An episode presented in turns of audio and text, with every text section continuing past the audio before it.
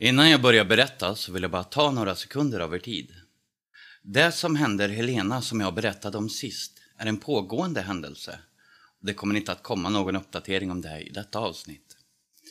Vi har en plan över vad vi ska göra angående den saken, men det får av olika anledningar vänta lite till. Om någon är intresserad kan jag återkomma vid ett senare tillfälle. Men det här avsnittet kommer att handla om något helt annat. Bara så att ingen förväntar sig något annat. Hörni, minns ni farbror Ruben? Inte? Låt mig påminna er. Farbror Ruben är en gammal man. Han fyllde visst 87 sist. Han hör ganska dåligt numera, men är i övrigt pigg och bor kvar i sitt gamla hus. Gamle Ruben sitter nästan alltid på sin veranda när man går förbi. Barnlös och enkling sedan många år tror jag att han sitter där för att han är lite sällskapssjuk. Så han sitter där på sin veranda dag ut och dag in, i ur och skur och pratar med alla som råkar gå förbi medan han dricker sitt eviga kaffe på bit. Han sörplar förskräckligt och har en vana att plira på en över kanten på fatet med sina små ekorrögon. Hans blick är genomträngande. Den liksom naglar fast folk så att det är svårt att bara säga hej hej och traska vidare. De flesta vet ju vem han är och hur han har det och även om vissa tar sig tid att stanna för att byta några ord är det många fler som vet att det kommer att bli stående där mycket längre än vad det är tänkt och därför undviker att stanna alls. För Ruben gillar att berätta historier. Mycket är lokalhistoria. Annat är gamla minnen eller händelser som alla andra för länge sedan glömt bort. Sådant som jag gillar. Så farbror Ruben gillar mig. Han har märkt att jag gillar att lyssna, tycker om hans historier och att jag har otroligt svårt att slita mig när han sätter igång. Jag gillar att lyssna, han gillar att prata.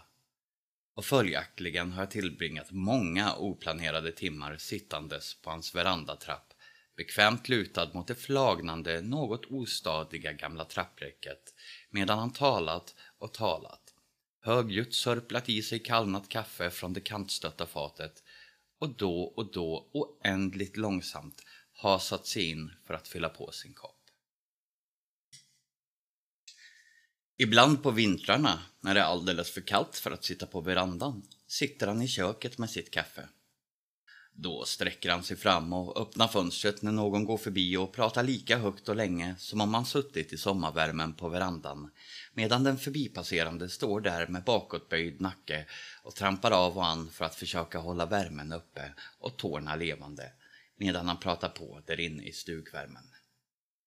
Alltid klädd i orange Helly Hansen-tröja med dragkedja och en katastrofalt smutsig gammal keps som nog en gång varit röd med det grå håret som mest liknar stålull som sticker ut.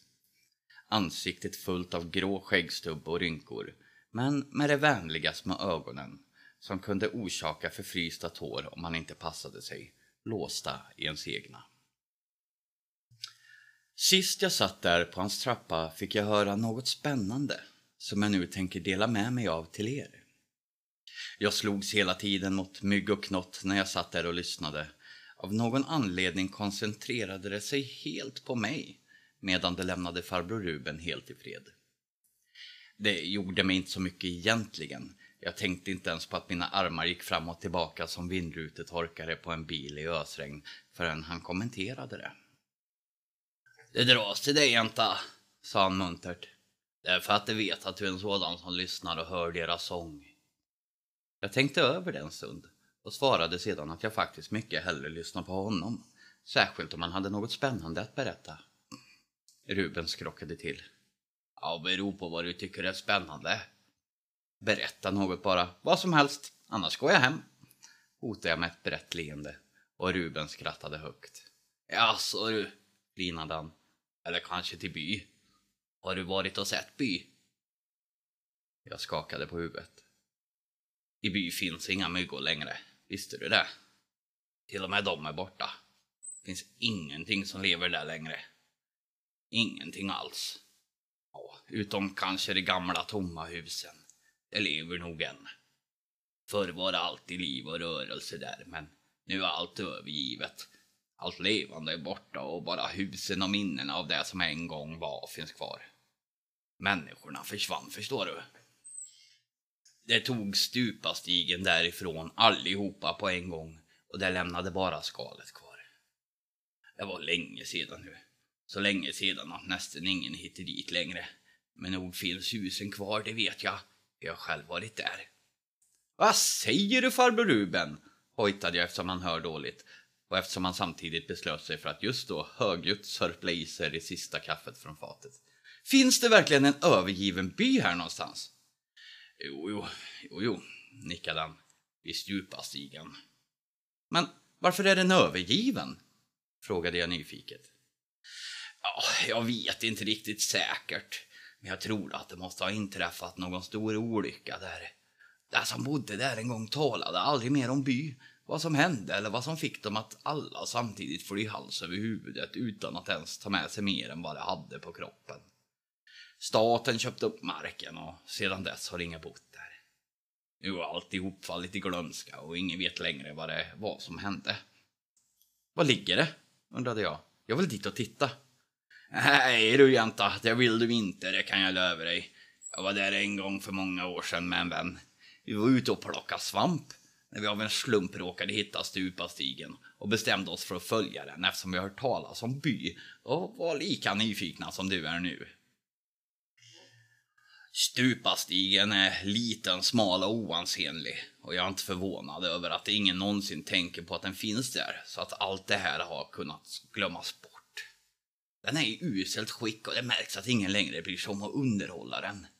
Full av kärlskott, lösa grenar och nedfallna grenar. Slyn växte tätt på ena sidan och dess grenar hängde ut över stigen så att det kändes som långa trevande fingrar som gled över ens kropp när man gick förbi. På andra sidan sluttade det brant utför. Man fick akta sig för att snubbla eller råka halka på en lössten. Man ville inte ramla ut för branten. Och så precis efter en snäv sväng på stigen var vi plötsligt framme. Där låg by. Precis som vi hört talas om det. Vi hann aldrig få klart för oss hur stor byn var, men vi såg ett antal byggnader i olika stadier av förfall. På ett hus hade taket rasat in, på ett annat eh, saknades glas i flera av fönstren. På en byggnad som såg ut som det en gång varit en handelsbod hängde dörren halvöppen på bara ett gångjärn. Det var något kusligt över alltihop. Något kändes fel. Det var alldeles, alldeles tyst bortsett från det svaga gnisslet från den trasiga dörren som sakta svängde av och an i den lätta brisen. När vi närmade oss husen kände vi att det luktade jord och mögel och vi började frysa. Det kändes som att det plötsligt blivit mycket kallare. Ändå skulle vi nödvändigtvis envisas med att kika in genom fönstren på de närmaste husen. Det fanns saker kvar där inne, förstår du. Under tjocka lager damm låg saker kvar som ägarna av någon anledning valt att lämna kvar. Möbler, porslin, kläder i en hög, en uppslagen bok, sådana saker. Och i nästan varje hus låg också vad som såg ut att vara nyckel till husen väl synliga. Som om ägaren velat försäkra sig om att aldrig någonsin behöva återvända.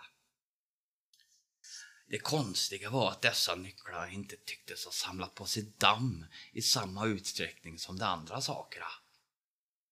Vi blev medvetna om att vi båda två utan att tänka på det smög omkring på tå och att om vi alls talade, vilket vi omedvetet undvek, så var det mycket lågt eller till och med viskande.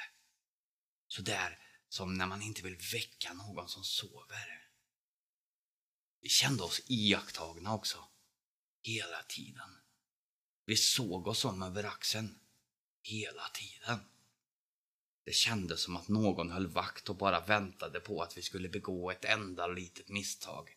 Vilket som helst skulle duga för att utlösa, ja, jag vet inte vad, men någon väntade förväntansfullt och skadeglatt illvilligt. Vi var inte välkomna och skulle betala för vårt intrång så fort tillfälle gavs. Precis så kändes det. Plötsligt slog dörren till handelsboden igen med en hård bestämd smäll mitt framför ögonen på oss. Vi såg det hända. Det borde inte vara möjligt när det hängde snett på ett gångjärn sådär, men det gjorde den. Omöjligt eller möjligt, dörren var nu ordentligt stängd precis som den inte alldeles nyss varit så trasig och skev att det nästan var det första vi lade märke till. Vi tittade förvånat på varandra men ingen av oss sa något. När vi åter såg tillbaka på det väderbitna husets flagnande fasad såg vi att något satt fastspikat på utsidan av dörren. Ett anslag av något slag som mirakulöst nog verkade någorlunda välbevarat. Efteråt har jag många gånger tänkt på det där ögonblicket. Hur kunde det där anslaget plötsligt bli så synligt när vi tidigare inte sett det alls, trots att dörren inte var särskilt mycket öppen? Vi borde ha sett det redan från början, men det gjorde vi inte och jag kan inte begripa varför. Kanske var det så att vi helt enkelt inte tänkte på det. Såg det utan att se, jag vet inte. Men det var konstigt. Hur som helst gick vi närmare för att se vad där stod. Om det värsta inträffar var rubriken och sedan följde ett antal instruktioner för hur man skulle agera om det skulle inträffa. En del var fortfarande läsliga, annat var utraderat av tid, väder och vind. Men det gav mig kalla kårar. Var ständigt uppmärksamma på. Var förberedda. Kort varsel. Ha alltid en väska packad i händelse. Lämna snarast. Kontakta berörda myndigheter. Längst ner fanns en uppmaning till byborna att hålla samman och se till att alla kom med om de skulle bli tvungna att lämna platsen. Vi hade sett nog nu och det började skymma. Vem ville vara på en sån här gudsförgäten plats när mörkret faller? Det var dags att återvända hem. Vi skulle precis gå när den förbaskade dörren for upp igen med ett ljud som liknade en när man drar ut korken ur en flaska och det fick fart på oss. Vi vände ryggen mot by och slog in på stupastigen. Bakom oss hörde vi hur dörren slog igen ännu en gång, sedan ytterligare en dörr och ännu en. Bang, bang, bang lät det när husens alla dörrar slog och slog. Det smällde så högt och så hårt att det lät som en jordbävning. Vi sprang, vi, vi var inte uppkäftiga då inte. Vi sprang och sprang och vågade inte stanna förrän vi var av stigen och ut ur skogen. Efteråt hade vi huvudvärk och var illamående i flera dagar och efter det undviker jag alltid att komma i närheten av stupastigen. Det är något fel på den platsen. Någonting har gått sönder där som aldrig mer kommer att bli helt. Så länge det är trasigt är allt som lever bäst i att hålla sig borta, avslutade Ruben sin historia. Men, började jag. Tyst, sa Ruben innan jag hunnit prata klart. Nej du, farbror Ruben, sa jag leende. Nu försöker du nog ändå lura i mig en gammal skröna. Jag vet hut. Människa, flinade Ruben tillbaka. Påstår hon att jag ljuger? inte ljuger, men du kanske överdriver en liten aning för att du inte vill att jag ska gå dit. Det skulle jag gärna göra, för jag vill verkligen inte att du ska gå dit. Men jag behöver väl inte överdriva när det jag sagt det är alldeles sant. Och du glömmer en sak. Vadå? Du har ingen aning om var Stupastigen eller by ligger. Och nu för tiden är jag nog den enda som kan tala om det för dig. Och det tänker jag naturligtvis inte göra. Eftersom jag inte vill att du ska gå dit. Med de orden reste sig gamle Ruben och hasade sig långsamt iväg med sin kaffekopp och jag hörde hur hans händer darrade för det skramlade betänkligt om porslinet. Han var rädd, förstod jag. Han var fortfarande rädd. I den stunden, i precis det ögonblicket, trodde jag honom helt och fullt. Och jag har inte tvivlat sedan dess.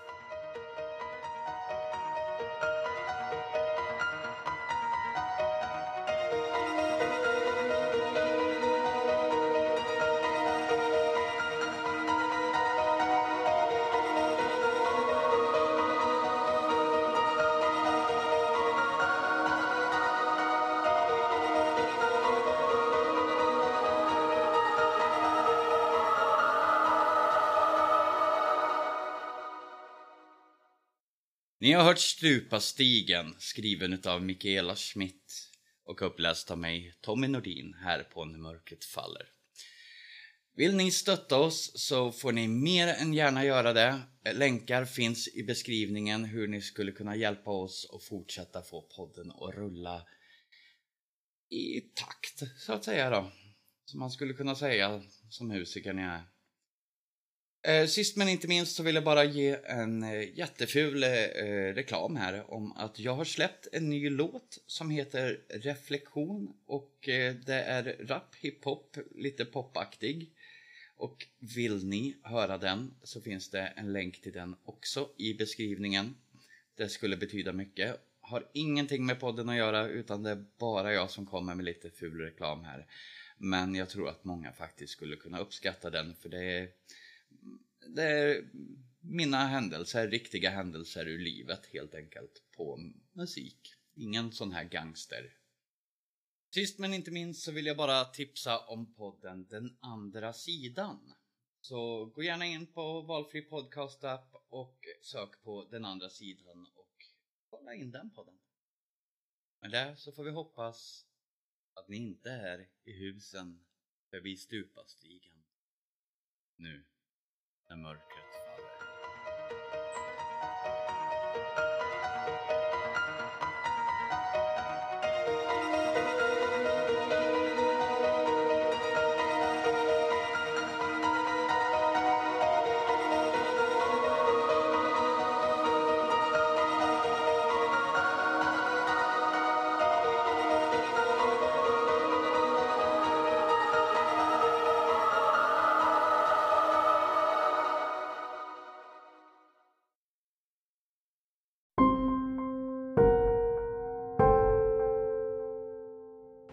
Hej alla ni som lyssnar på När mörkret faller. Nu är det så här att vi har totalt missat Guldpodden där man kan nominera oss som Årets podd och Årets kulturpodd. Så gör gärna det om ni tycker om våran podd helt enkelt. Vill ni ha en komedipodd och en videopodd att lägga till så kan ni lägga till podderier. Men annars så är det Årets podd och Årets kulturpodd ni kan lägga till oss i. Jag hoppas att ni gör det. Tack så mycket!